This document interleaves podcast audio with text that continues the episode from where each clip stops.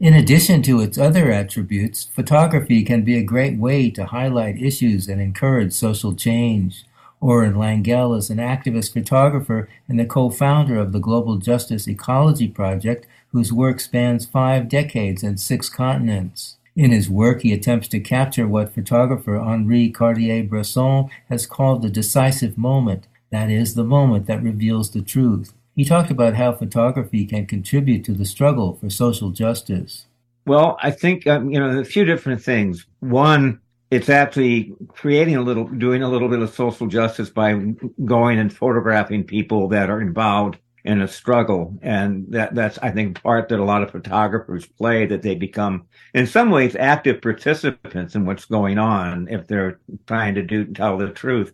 I believe photography, to see images of struggle and getting news or seeing things that they normally wouldn't see, that you're not going to see it anymore. I mean, like the photographs you talked about are very iconic, and I think we probably saw them in mainstream media. Now we're not going to see that. It's up to, it's up to a different kind of media to get that out. So I think it's very important to do that, to get that out. And hopefully the photos were evocative enough to show people that there's something really going on out there, and which people know. I'm not saying they don't know that, but I think photographers can help through their images portray something socially that is wrong, maybe very far away. Do you consciously try to challenge or inspire the people who are looking at your work? I try to challenge people that look at my work to see my work as this big picture of how the world is working. And I kind of challenge them, what can you do about it? How can you fit in?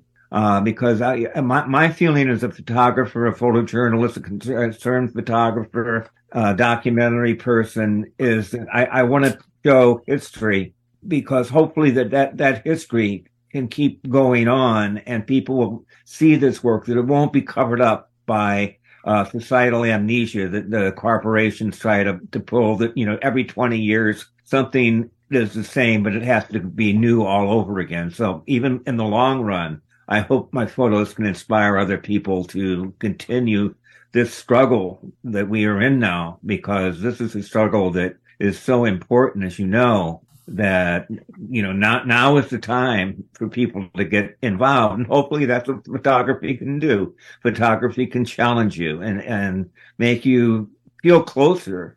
I've photographed in 6 different continents. And I know it also helps the people that I'm photographing, because they know that their struggle is going to get out to a much larger audience by me being there, or photographers being there. And then that helps them to realize, okay, well, this isn't an isolated struggle anymore. And it kind of rejuvenates people sometimes. That's veteran photographer Orin Langelle of the Global Justice Ecology Project.